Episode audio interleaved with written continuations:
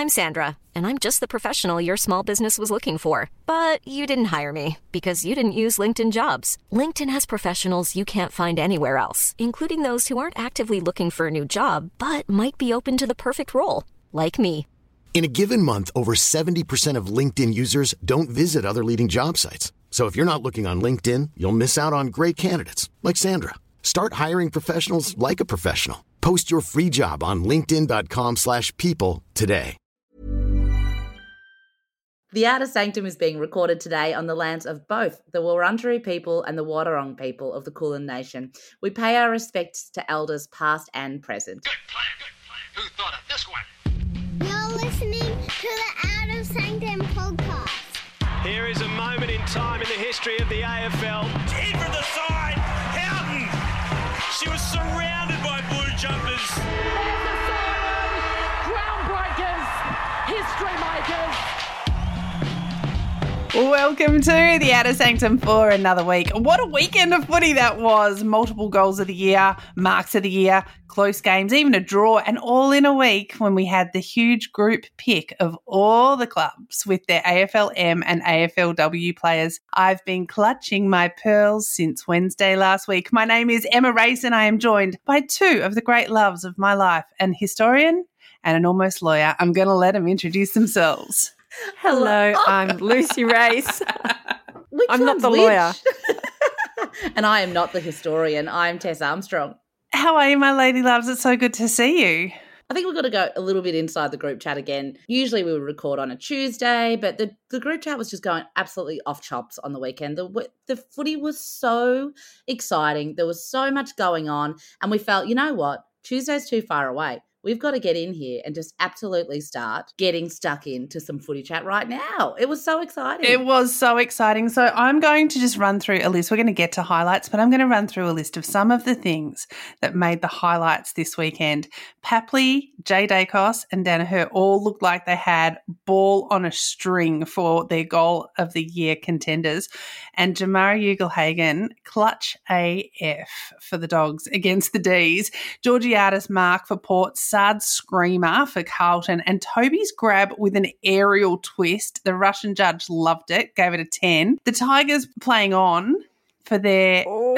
draw detriment, while Jamie Elliott's mark and goal to win the match for the Pies was 110% drama. There is so much to choose from here. Lucy, what was your highlight? I think it's kind of fitting this one because I, what I'm going to go with is team celebrations because we were treated to a number of team celebrations this weekend. I'm going to do my three, two, one.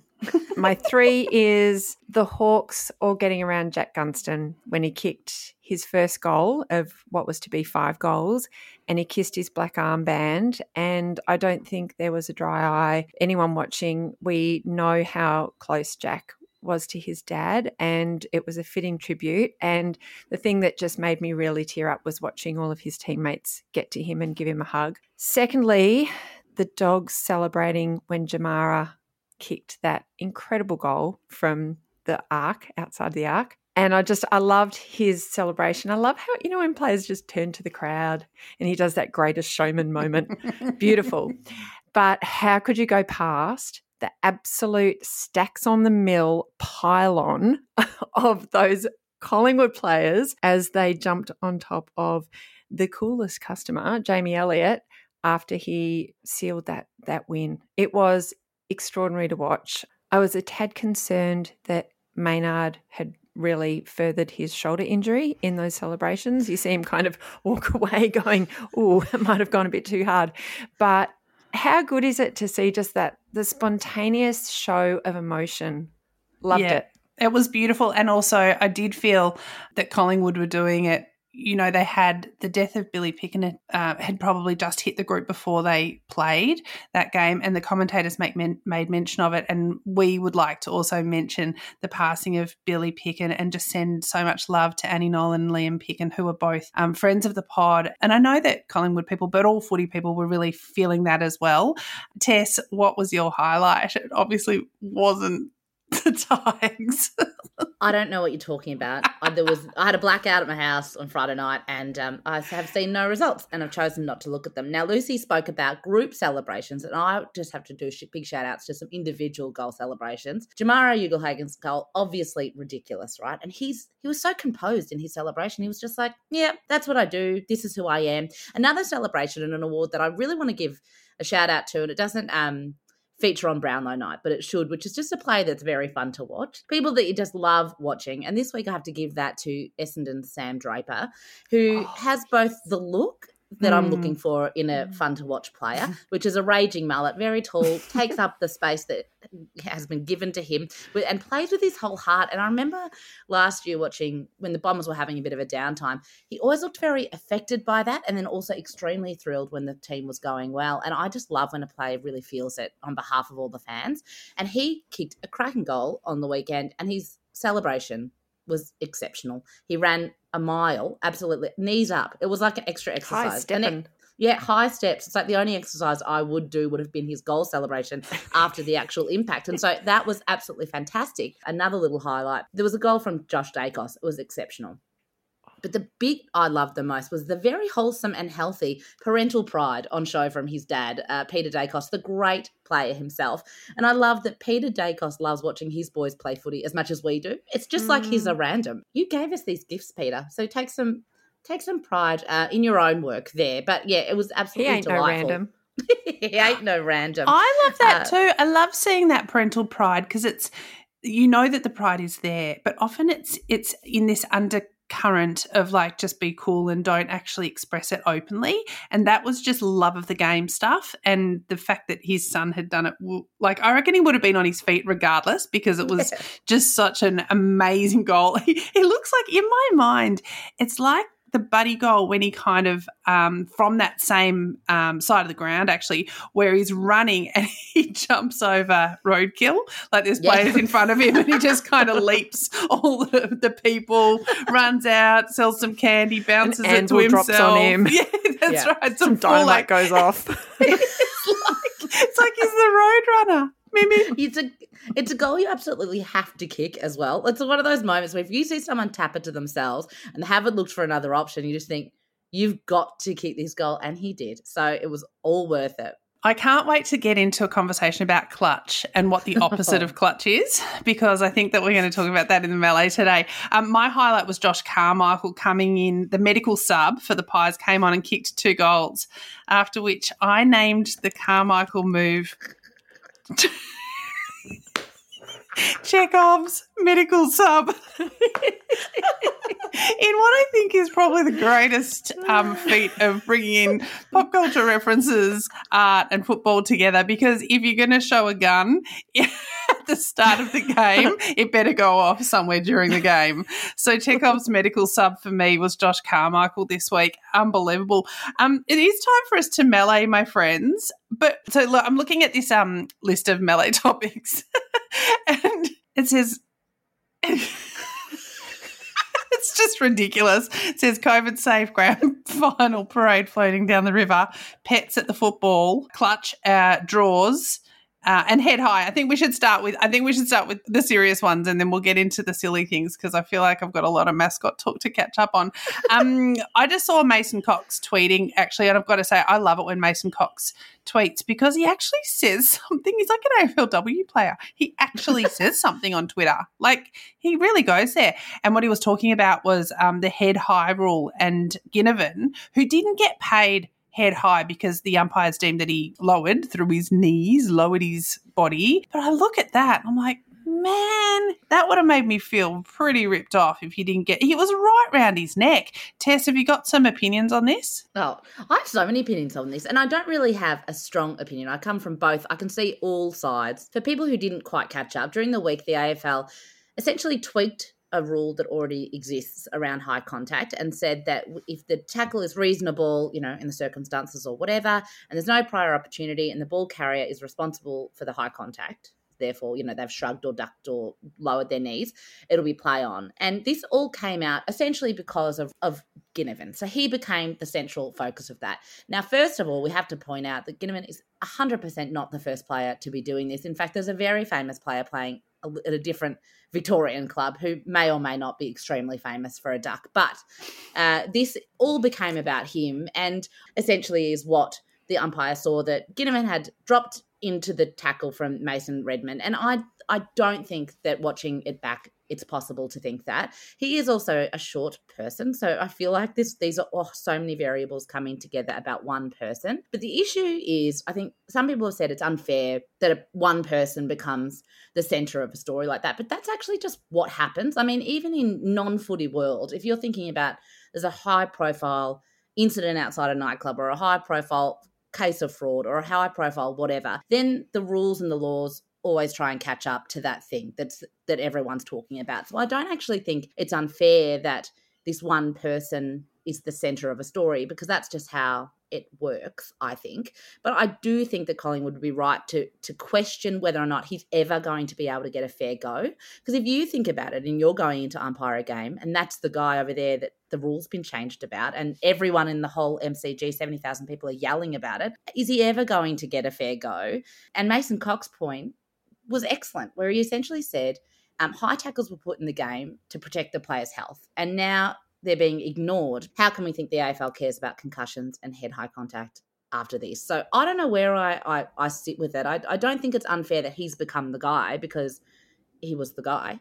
But I, I do think it's very important from here on out that there appears to be integrity in the way rules are applied. And it doesn't feel like he's being unfairly targeted every week. Because in this instance, anyone could tackle him however they like if you're an opposition player thinking you're going to get away with it. This is what I've started to come around to thinking is that the, the game doesn't just have rules to adjudicate the parameters of the game.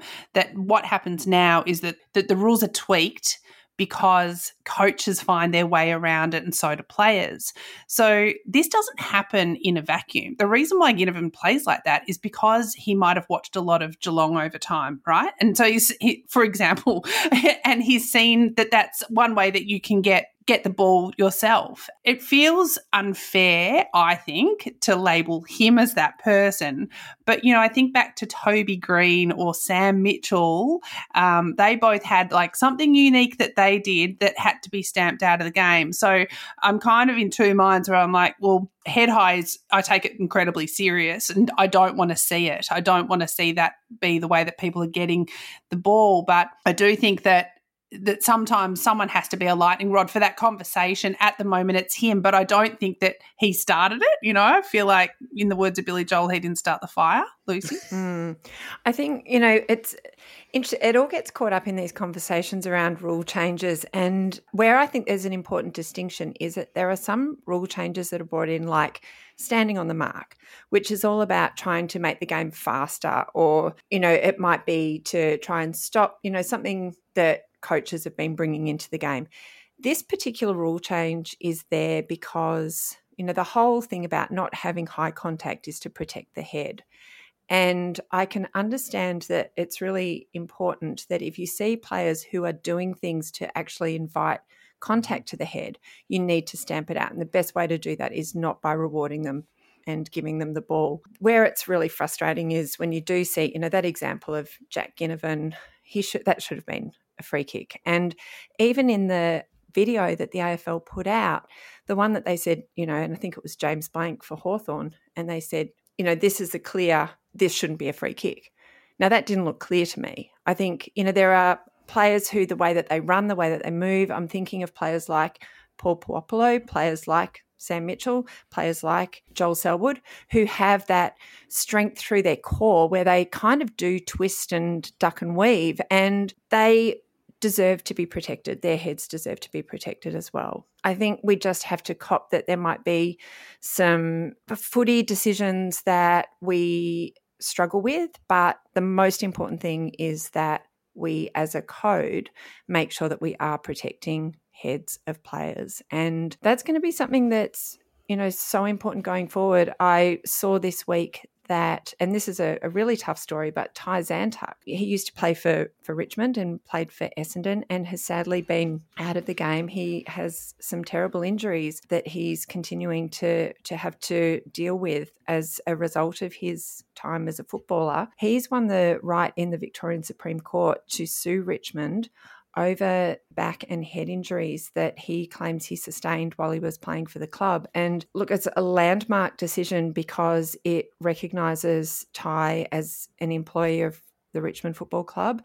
And it may actually challenge a duty of care case that has thus far protected the AFL from this kind of legal action. Ty alleges that he wasn't given appropriate care for his injuries and that he was allowed to play on and train despite having repeated head knocks.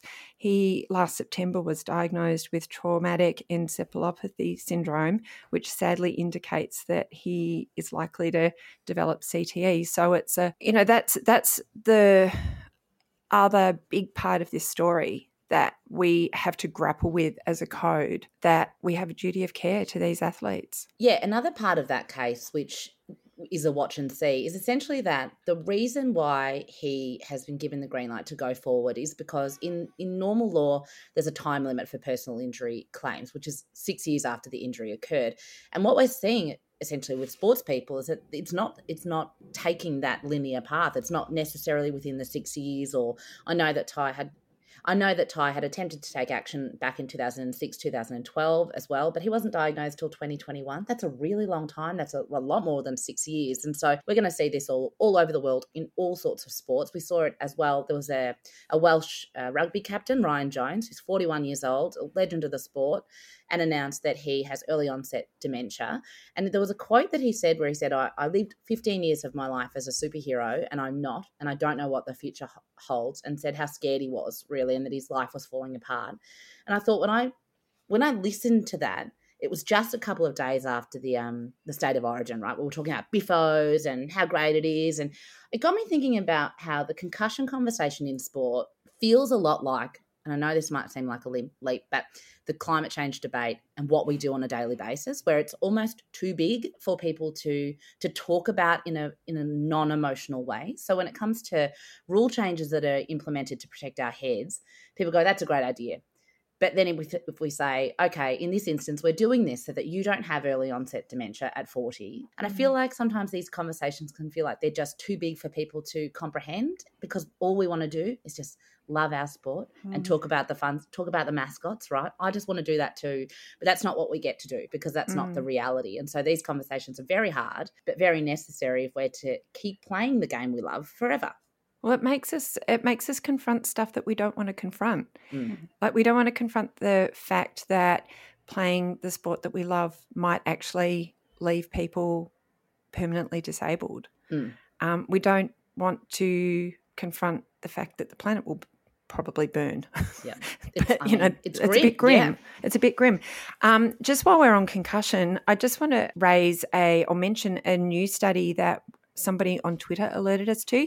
So thank you, Dr. Zen. Great Twitter handle. Um, the British Journal of Sports Medicine had a look at the data that informs the most influential consensus statements on sport related concussion and how it's treated. And they were looking at that to quantify how much of that data included female athletes. What do you think the results were? Did it include any female athletes? Was there anyone? well, what it found is that there is significant underrepresentation of female athletes in the sample data. 80.1% was focused on male athletes. So that's less than 20%. And then in 40% of the studies, they had no female participation at all. So that's really quite damning. It's probably on a par with crash test dummies, um, the health app on your iPhone, pharmaceuticals, pharmaceuticals, the way that helmets fit, mm. all of mm. the above. Hiring for your small business? If you're not looking for professionals on LinkedIn, you're looking in the wrong place. That's like looking for your car keys in a fish tank. LinkedIn helps you hire professionals you can't find anywhere else, even those who aren't actively searching for a new job but might be open to the perfect role. In a given month, over 70% of LinkedIn users don't even visit other leading job sites. So start looking in the right place. With LinkedIn, you can hire professionals like a professional. Post your free job on linkedin.com slash people today.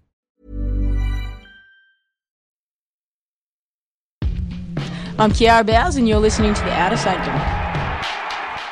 Moving on, Tess, I'm going to take you back to the final moments of the Richmond game because you had a really interesting um, brain explosion over it. Because we're talking about clutch and i was actually thinking what's the opposite of clutch? Is there an opposite of clutch? Is it the is it getting the yips you know when when golfers can't putt or something like that? But i actually don't think it is. I think clutch is uh, it's a unique time and space and score line that you have to have a certain um, amount of elements for clutch to even be in the conversation.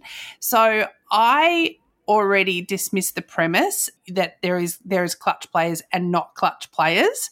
You probably I don't know how you feel about that. I honestly spiraled over the weekend after the draw.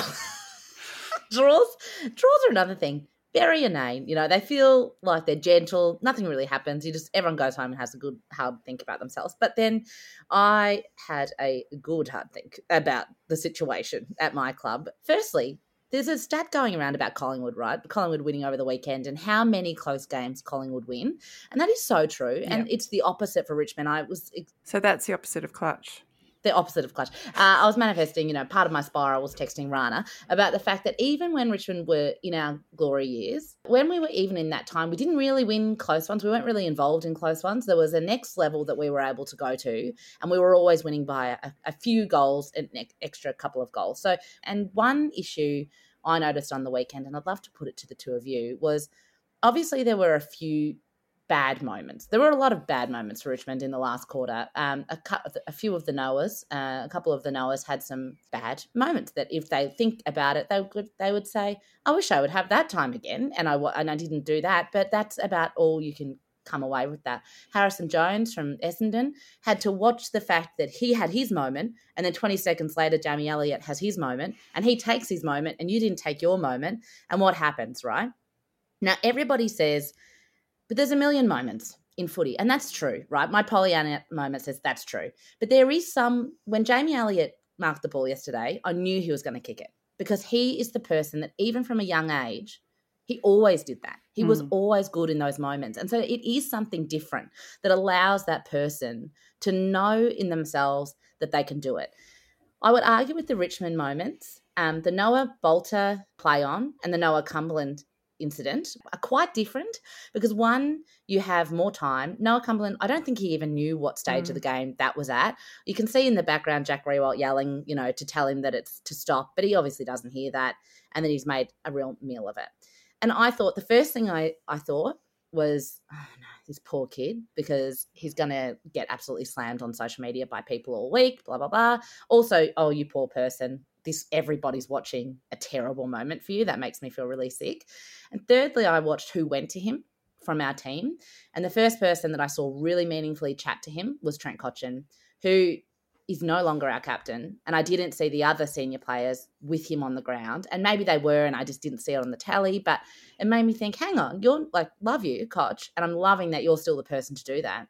But I would love to see the others do that. And it made me think, is that a moment, Trent Cotchin talking to him in that moment, is that a moment that stops Noah Cumberland from falling into that trap again down the track? Does he then think, oh, okay, that was just one incident, I can do it. Whereas if you're isolated from your teammates or your coaches or you're trolled on social media, like I saw happen to Jake Aarts, who mm. is another Richmond player who'd done something similar the week before, who was trolled and had to, you know, delete his social media for a period of time. And I think, well, hang on, isn't that aren't they all the moments that manifest in someone not being clutch down the track? I think those clutch moments are like the tip of an iceberg, and there's so much that sits below the surface that, and a lot of it you don't get to see. Like, uh, you know, it even goes back to what someone's temperament is. And, you know, there are people who do really well under pressure, there's people who don't. And we need all types. Yeah, you saw the Collingwood people when they talked about Jamie Elliott, all the other players said, oh, yeah, once he had it, we were sorted.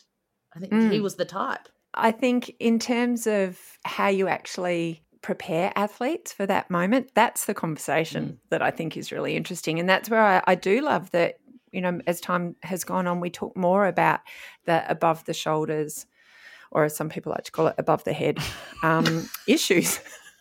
The above the head and below the ground. I like your concept Tess that what happens after a non clutch moment could be the rebuilding or the building of your next clutch moment.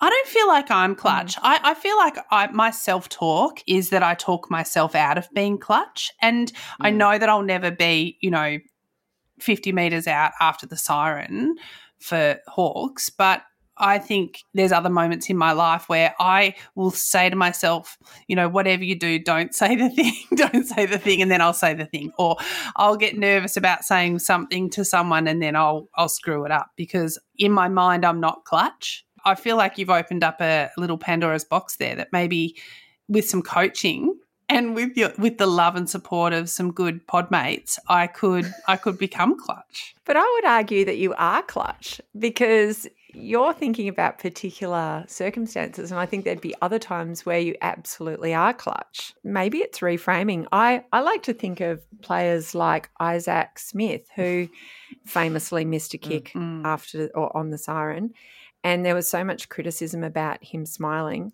mm. and joking around and you know who are we to know what his preparation is and who are we to know how you know what sort of expression he's meant to have on his face to perform at his optimum level. I think it's just it's just all the chat and I think anyone who has to do anything in front of a crowd, good on you for being out there. I would love mm-hmm. to give Harry Jones a, a big hug, a hug. and say mm. I hope you're okay, mate, because you know, at least you were there and we're in the right spot that game brought up the conversation about draws, which I think that we're going to get into our lists of the, the stories that always get told, the football stories that go round and round on the merry-go-round or whatever the hamster wheel, just the perennial stories that we can't get enough of. I actually don't mind the conversation around draws, but I, I don't mind a draw. I think a draw is a lovely part of our game that is really different to any other game. To be honest, you still get two points and it can really affect where you end up at the end of the year. It's not like, oh, if you if you if it's if it's a draw, you don't get to play the next week. But there is still a result. It's just it's half of a result. And I think that we have this constant need to know who's better than who. And the truth is, a draw is this lovely moment where you go, well, actually, mm. we both played really different games, but at the end of the day, by the measurement that we use, we're both the same. And I actually think that it's a wonderful part of our game. But I know that, you know, not everyone agrees with that because when you leave, you know, it's a bit flaccid for the whole um, maybe it's just because no one gets to sing the song, and the song is such an important part of the song game. Is actually the only reason the we go. yeah, maybe it's not about a trophy; it's just all about the song. The song. Hang on a minute. Yeah. Um, there we go. But there's been draws that I've gone. I'll take that. There's been mm. one point oh, losses oh, that I go. I'll take that too. But it's in a different way. What are your favourite hamster wheel stories that just go round and round? And what are your least favourite, Tess? Well, first of all, I feel like fr- Friday night a draw was the most fitting result. Like neither team was very good. I was a little bit sad to not hear the Freo song because I love that song, as you know, the Do Do. But um, all the ties yellow and black. But whatever. I can get over it. I can just go home, listen to it on my phone like a normal person. Put on the Spotify playlist and just bang them all out, which I do every now and then, just for a little bit of a. The kids do love so, it on the road trip. Let's be honest. The kids, I'm an adult. I sometimes think like if I went to the moon and was living there, like no internet, no nothing, for a number of years, and came back to Australia, it would be quite comforting considering I'd just been living on the moon that people were still just talking about whether or not we should have draws or not. Like that's quite nice because it's just something that only this part of the world really cares at all about, and so that is quite nice. But the dark side of it, though, is that you realise we're rolling along the kind of same opinions because there's only the, a certain amount of people ever working in the media. Like, you know, can women commentate? You know, that those kinds of things. Like, yeah, I think they can, and so maybe we should just have a little box where we all, as a football population, vote on stories that we think have done their dash and can go into the box and we're not allowed to there's a big Q, QI mm. like alarm goes off every time someone tries to talk about it but the things that would go in that box, let me just say, is we all discussed whether it's appropriate for Wayne Carey to be a commentator and someone that we hold up as an icon of this game. And the majority went, yeah, no, we're fine with that. And they put that in the box. That's true. That does need revisiting. keep box. Yeah, okay, but maybe yeah. All right, maybe there's a middle box where like okay, there's a middle box. Years, there's a middle. there's like when you're packing. There's keep, throw, and I don't know. Totally. They're the three boxes. It's in a storage tub on top of my wardrobe. Things we don't fit into at the moment, but we might one day. Aspirational topics. Aspirational pants. Aspirational Um, pants topics. anyway, so um, what I'm putting in the I'm not fitting into it box. It's not happening. It's going to goodwill. Is grand final time change because I never want to hear another word about it or any conversation that Mm. we would ever change the time. And I'm sick of dealing with it every year. But my favourite is bring back state of origin because I want it. Even though that is the same type of conversation, I want to keep, keep kind of someone bringing it up every now and then so we can get it back eventually. Lucy? Mm. I really would like that grand final time slot change conversation to never happen again. I would actually like it to be written in the rules of the game that it will only ever be at this time. Yeah. Um, just on that, I can never work out how long a game goes for. Neither can I. anyone, does anyone know this? Time on tricks me. I don't know. Yeah. Yeah. Don't know. So you know when Couple like hours. someone says meet me after the football, Mm. and I'm like, yeah, I don't know when that is. How much is a banana, Michael? I don't know. That's where I'm at with it. Like, I just go straight to the banana stand. I'm like, it's five. It's somewhere between three and five Look, I should be home by seven. Oh, I'm including not good public with time zones. time zones don't work for me. So, ti like, this is in that conversation. But I know how long an AFLW game goes for because there's no time on. Well, Yeah, there's exactly. only time on at the end. Yes. But no, like some of those conversations, I mean, gosh, they come up so often that it's they really do jump to mind. One of the ones I would like to put in the box that we don't talk about ever again is the conversation when one player is out of contract and we go for the whole season talking about whether that player is going to re-sign. I'd like that one. That one can go one. So bad. that one can go out with the recycling. Is X particular rule ruining the game? Mm. I'd quite Oh, like yeah. that one to go. I'm not a fan of that. Mm. And the other one that definitely can go, I'm hiring a skip myself for this one, is that the AFLW doesn't bring in any money. Oh, so yes. shut up Oh, and be grateful. That one's So that conversation can go. Yes. Um, my some of my favourite perennial conversations are the Brownlow is a midfielders award, Mm. and I like that conversation because it's a travesty that Mm. that's what it's become, Mm. and we need more discussion so that I want to see defenders, And rucks. I want to see a ruck win the Mm. Brownlow. Um, and the other one is, you know, what we were talking about earlier. Like, I do think that concussion and um, the way that we look after players' um, health, health and well-being is a perennial conversation, and it is one that we do need to keep having Yeah, because it, yeah. it it's not going to change if we just ignore it. We do need to to really focus on it. The one conversation that I was really tiring of, but we've changed the tenor of it, is players' partners pregnant during finals or players' pregnant partners. Um, should they be at the game or should they not be a game? I, I feel like that was boring for a really long time, but we didn't throw it out. We still have it, but now we accept it. I'm like, oh, that's where the tide has turned. So I'm willing to have that one because I always think the players really step up now, the male players, this is, step up in ways that they hadn't before. And they actually do some really great work in normalizing family and um, and supporting their partners. And I think that that goes a really long way in footy. I, my I really hate the conversation around the biff. I'm like, it's gone. It's not coming back. Shut up, your face holes. I'm just done with that conversation. So boring. I actually have got no interest in state of origin. I'm like, please don't add another game. I'm sorry, Tess. Like, get over it. I would, ra- I would D- rather them. DTM. I would rather them see like like the players do it to knockout or something. I just I don't want them to play another game of football. Mm. there's too much football. I feel like there's too many games. The perennial Well, this is another That's perennial conversation perennial, is about that I fixtures. and love. I love it too, and I Mm. think that we should talk about that one Do you more. feel like though it's like they've got their fingers in their ears at AFL HQ, and like despite the fact that I actually think almost everyone is in agreement that there's too many games, that they Mm. play too many games. Not them. There's- The buy rounds are like one thousand years long, and it's so boring. So just play less games and play have less buys, and then have more women playing footy. Happy days.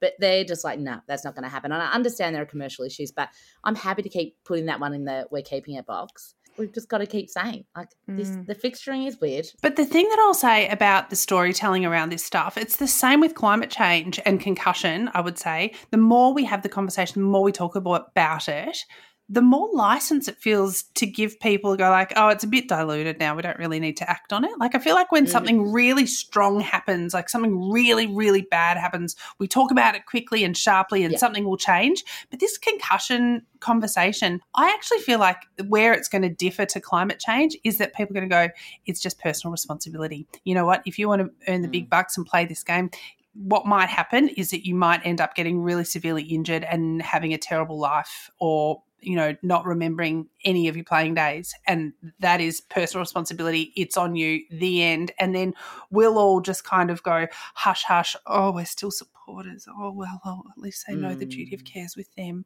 Like I, I don't i don't feel that that's going to be a mass class action changes the whole face of the game. I just don't i just don't see that happening. It kind of reminds me of the gambling conversation Mm. in some ways. Yes. Just keep just keep pushing it and then it and then mm. it's there and it's too hard to turn back. Hey, I want to wrap up this conversation because there's some really important other topics that we need to get to. Like the fact that someone had their cat at the football. What the actual hell was going on? Like so we've seen dogs at the football, we've seen a pig at the football. There's all types of birds at the football, but somebody actually Tim Gill on Twitter had a photo and he didn't know the source of the photo, but someone was holding a cat at the football. Does that cat live at the ground? Is my first thought. well, I don't think so because I think there was also a picture of that cat in a cat carrier. What the hell? So I've done a little bit of digging, put on my little monocle, and became Hercule Poirot. and the only, I mean, two things came out of this research, right? The first is that there is an official pet partner of AFL players, and that is Jet Pets. We're not on the ABC, so shout out Jet Pets if Oh. so you want to maybe move your pet. was maybe it was that. well, there's that. I don't think it was that. It was an in-store The- appearance. so uh, it leaves me with this this must be the option i think is that it was a companion animal because the only pets that you can take to the football are companion well, now I love it. What's an Yes. official? so yes there Like, are cat- official ca- no there are official you? companion no because you can have assistance animals Comfort that help with a whole range of of things like if you're neurologically diverse or Mm. if you have certain disorders where a companion animal is going to be helpful Yeah. and Mm. we did see last week that young Benjamin ran through the banner for Carlton and had his assistant dog Harvey with him. That was actually the first time, I can't believe we missed talking about it last week, but the first time an assistance dog has been on the MCG on match day. So, my conclusion is that this was a companion animal cat. I, I like that so Yeah, much. yeah. That makes you a really great detective, and I hope that that's true. Another massive story this week, Ted. I'm going to need you to give us the full Larry on this. The COVID safe grand final parade floating down the Yarra River. Is it? Is this? Have I got it right? It's true. So first of all, I do a radio spot on the ABC on Friday, and it was on like with Kate Roffey, the Demons president, and I was like looking at this story, going, I'm not sure. You know, sometimes things get batted up, and you're not quite sure if it is true or not. And then I looked into it, and you all know that I'm quite sarcastic, and I've said I'm a traditionalist, but I'm very for this, and I know that my voice still sounds sarcastic, like I'm leading up to a joke, but I'm like actually really for it because it's both funny and COVID safe, and I both love those two things deeply, like with my soul. So, yes, the plan is essentially that, unlike the previous, did you know, by the way, that the route that they take has been changed like five or six times? Yeah. So, no one, it's like Australia Day. Like, it hasn't been the day for that long. We could just change it. But anyway, it hasn't been the route for that long. We could just get over it. So, they get on the boats at Fed Square. And if you're not in Melbourne, it's not that far away, to be honest, from the MCG. So then they toddle up on the river on the boats um, until they get to the Birrarung Marr area, close to the MCG. They then hop on the back of the cars like usual and then zoom up the hill to the MCG to be presented. Now, there's a few things to get through, which is mostly like what is happening, but also, secondly, The type of boat, I think, is quite important because if it was, for example, a party boat, that's a nightmarish tone, and we don't want to see that um, with many of the players. If it's a yacht, I think it sends the message that players are paid too much money and they're too posh and they come from private schools, which is something that they should definitely avoid. A canoe that the players have to have, players have to row themselves, I feel like is an injury risk. Like it's just the day before. You don't want anyone to be pulling a shoulder or whatever. A Huckleberry Finn type raft. I feel that they would just go down on their own time. I think could work quite well. Jet skis, obviously very obnoxious but quite funny for TV. Grand Prix on so the I think that could work. But I Stand up Ah, the paddleboard grind, yeah, that's with a friend on the Stand front. that's right. Super mindful, quite good. And so anyway, also why stop there? Umpires on restaurant tram. There's a lot that we could do with this. If we're thinking Have they thought of a alternative pool routes. pony? Oh, poor pony! Oh, I love it. I love it. Loved a pool pony. I would like to see Richard Goyder or Gil arrive in the Lady Gaga egg, just being carried by the other commissioners. Maybe um, coaches in blimps, Ooh, love a Something blip. like Very that. We see them. underused. underused. We don't need to see them. They're just hanging above. Would anyone do a gondola? Oh, Very yes. romantic. Very romantic. Romantic, but I feel like there'd be some Omen Watch kind of bias because of the stripes. towards Geelong because of the stripes. I'm, I'm thinking do the same as you.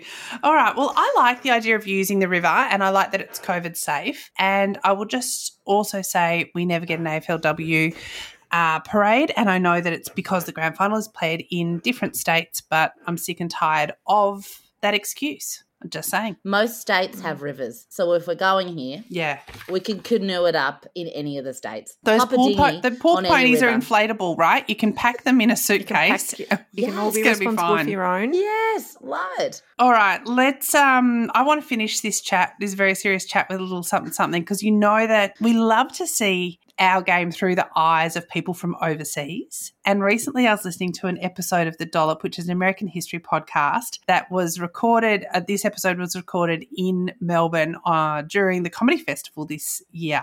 And it was just after Hawthorn had beaten Geelong in round 5. Can you believe Hawthorn beat Geelong? You look at Geelong now and you think, "Excuse me? Like what business did we have beating you?" Anyway, um, Hawthorn beat Geelong in round five this year, and Ned Reeves, who is our Hawthorn's 209 centimetre ruckman, injured his shoulder. And the American comedian Dave Anthony, who's the host of The Dollop, mentioned it in the episode. And I just found this absolutely delightful. I want to share it with you now. Well, they lost last night. so I didn't know. They hurt the other team's giant.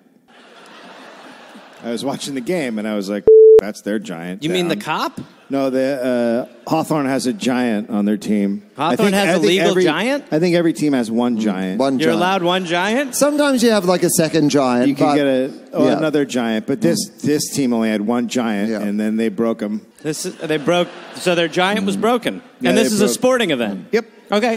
Why have we not always called the Rucks the Giants? We get two giants each.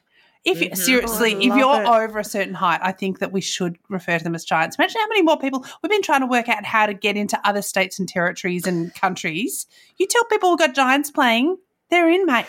Like there's, it's done, job done. Fantasy round as well. Like there's good dress up areas here. But what would we call the giants from the giants? Like is that two? Are they double It's a whole giant team of giants? ruck. Like, yeah. Okay. Giant square. The rucks. we'll rename them the rucks. Yeah. Okay. Because this is it. the wonderful thing about our game, right? Is that when Ned has to get down on the ground to pick up the ball, or even if you look at Ben McEvoy at the moment, like he creaks. I can hear his bo- bones creaking as he's leaning over trying to pick up a ball. It's really hard to do. You need a Toby Greene for business like that. You need those low to the ground people. You need those underground people to do it. Ginnivan. Yeah, you need Ginnivan, right? You need those really low behind, under the knees, all that kind of stuff. And so you can't actually have a team of all ruck. They can't all be the drummer. It's all ruck until somebody gets hurt. For mine, I've always thought that overseas people look at the game and think, what do they make of the song? What do they make of the crepe paper banners? Is this, mm-hmm. you know, I feel a mm-hmm. bit, oh, it's so, it's so weird. It's so niche and so weird. But all along, they were just looking at the giant that we all, that we all get around in the, at the centre bounce. And it made me really laugh. All right, we've got some pretty significant other business. Teddy, in the edit, can you put a little drum roll in here? Oh, love it. Yeah. Do you love a drum roll? I mean, you know, it's fine. A flute solo. What, like, why don't they ever get a go? Yeah, okay. I mean, Lulu's bringing it back. I'm happy if you want to put a, a flute solo in here. Lulu, do you want to do the big announcement given that you sit by the hot tap as the older sister of the pod? I would be honoured. We are having a live event, which is so exciting. Haven't done it for a while. And thanks to Swinburne's Sport Innovation Research Group, we will be getting along to Swinburne University. It is on Monday, the 5th of September from 6 p.m. till 8 p.m. And we will be bringing you all inside the Outer Sanctum group chat. Mm-hmm. So we look forward to seeing everybody who can get along. Tickets are free. You just do need to register for them. So we will put a link in the show notes and we will be sharing that link in the socials as well. But we've elected to launch it here first so that if you're listening to the pod, you get first dibs at the tickets. So go to the show notes, click on the link, make sure you get yourself a ticket. And once the episode's been up for a couple of hours, we'll then announce it on the social so everyone else can catch up. Uh, we really hope to see people there. Basically, what we're trying to bring to life for Social Sciences Week at Swinburne University is how we use the social sciences to pull together the Outer Sanctum podcast each week. So it's not necessarily coming to see a live recording of an episode, it's coming to see uh, a live workshop of how we get to the episode and then there'll be a little bit of episode chat as well. So we hope to see you there. Thanks so much to swinburne. Thanks to emma sherry and to um, Kasey Symons for coming to us with this because they're such great friends of the pod uh, and we're very grateful to to be invited along to swinburne and it's a beautiful accessible venue. We hope to see you there and what can we do? High five rub elbows wear a mask. We'll be on we'll be sign masks something like that we'll be on Uh, boats probably on yeah. boats Mm. Yeah, yeah. I'll I'll be on a jet ski, but n- unlike you guys. something like that okay it is time for us to get out of here is there any more final business are you guys happy to wrap this up I've got one. Sh- I've got one shout out to Kane Lambert, who's announced his retirement from Richmond. You should always try and manifest a Kane Lambert in your own team. You know, someone who's not the main star, just does an exceptional amount of work. The stories about his preseason training and his, the the amount of work he put in to his footy are just exceptional. And there's a cool stat for you coming to you from Sir Swamp Thing, which is that of the 19, 2017, 2019, 2020 premierships that Richmond played, um, there were three players that kicked a goal in every single one. Dustin Martin, you've probably heard of him. Jack Riewoldt, oh yeah, you've probably heard of him. And Kane Lambert. Consistent, excellent, club person. Loved watching him play, and I'm sad that he's retiring, but good on him. Good luck with your future endeavours. massive shout out there Yeah, i've got a i've got a Katie stat Armstrong. that i really want um swamp to get back to me on i haven't asked him about it but i will i feel like richmond is the one team that always procures the players called ivan or ivan i feel like no other teams have that, ever really. had an ivan I would take like if there were, if we were talking quotas, like they've been in the news, like I'd take like a two to three quota Ivan in a Richmond team at once. I, I love I love an Ivan, as you know. The older Maric is my favourite of the players, and I'm fond of the young Soldo. So I'd take any Ivan any day. But yeah, we should put it to Swamp and find out. Mm. One other little shout out to friend of the pod, Gemma Bastiani, who is doing a countdown on her Twitter account as we get ready for the next AFLW season. And there are some choice little morsels of statistics for each day. Choice morsels. I love choice. Jem's doing a great job there. I like that I said, Is there any final business? Let's wrap up. And then we talked for another 10 minutes. And that is our problem. Don't give us the option. Can talk. I Okay, would say. we're all don't give finished. it- don't no ask more. a Zip, question. Zip Yeah. it. Zip. okay, we're out of here. There's only one thing left to say, and that is Unzip. go, Go footy. footy.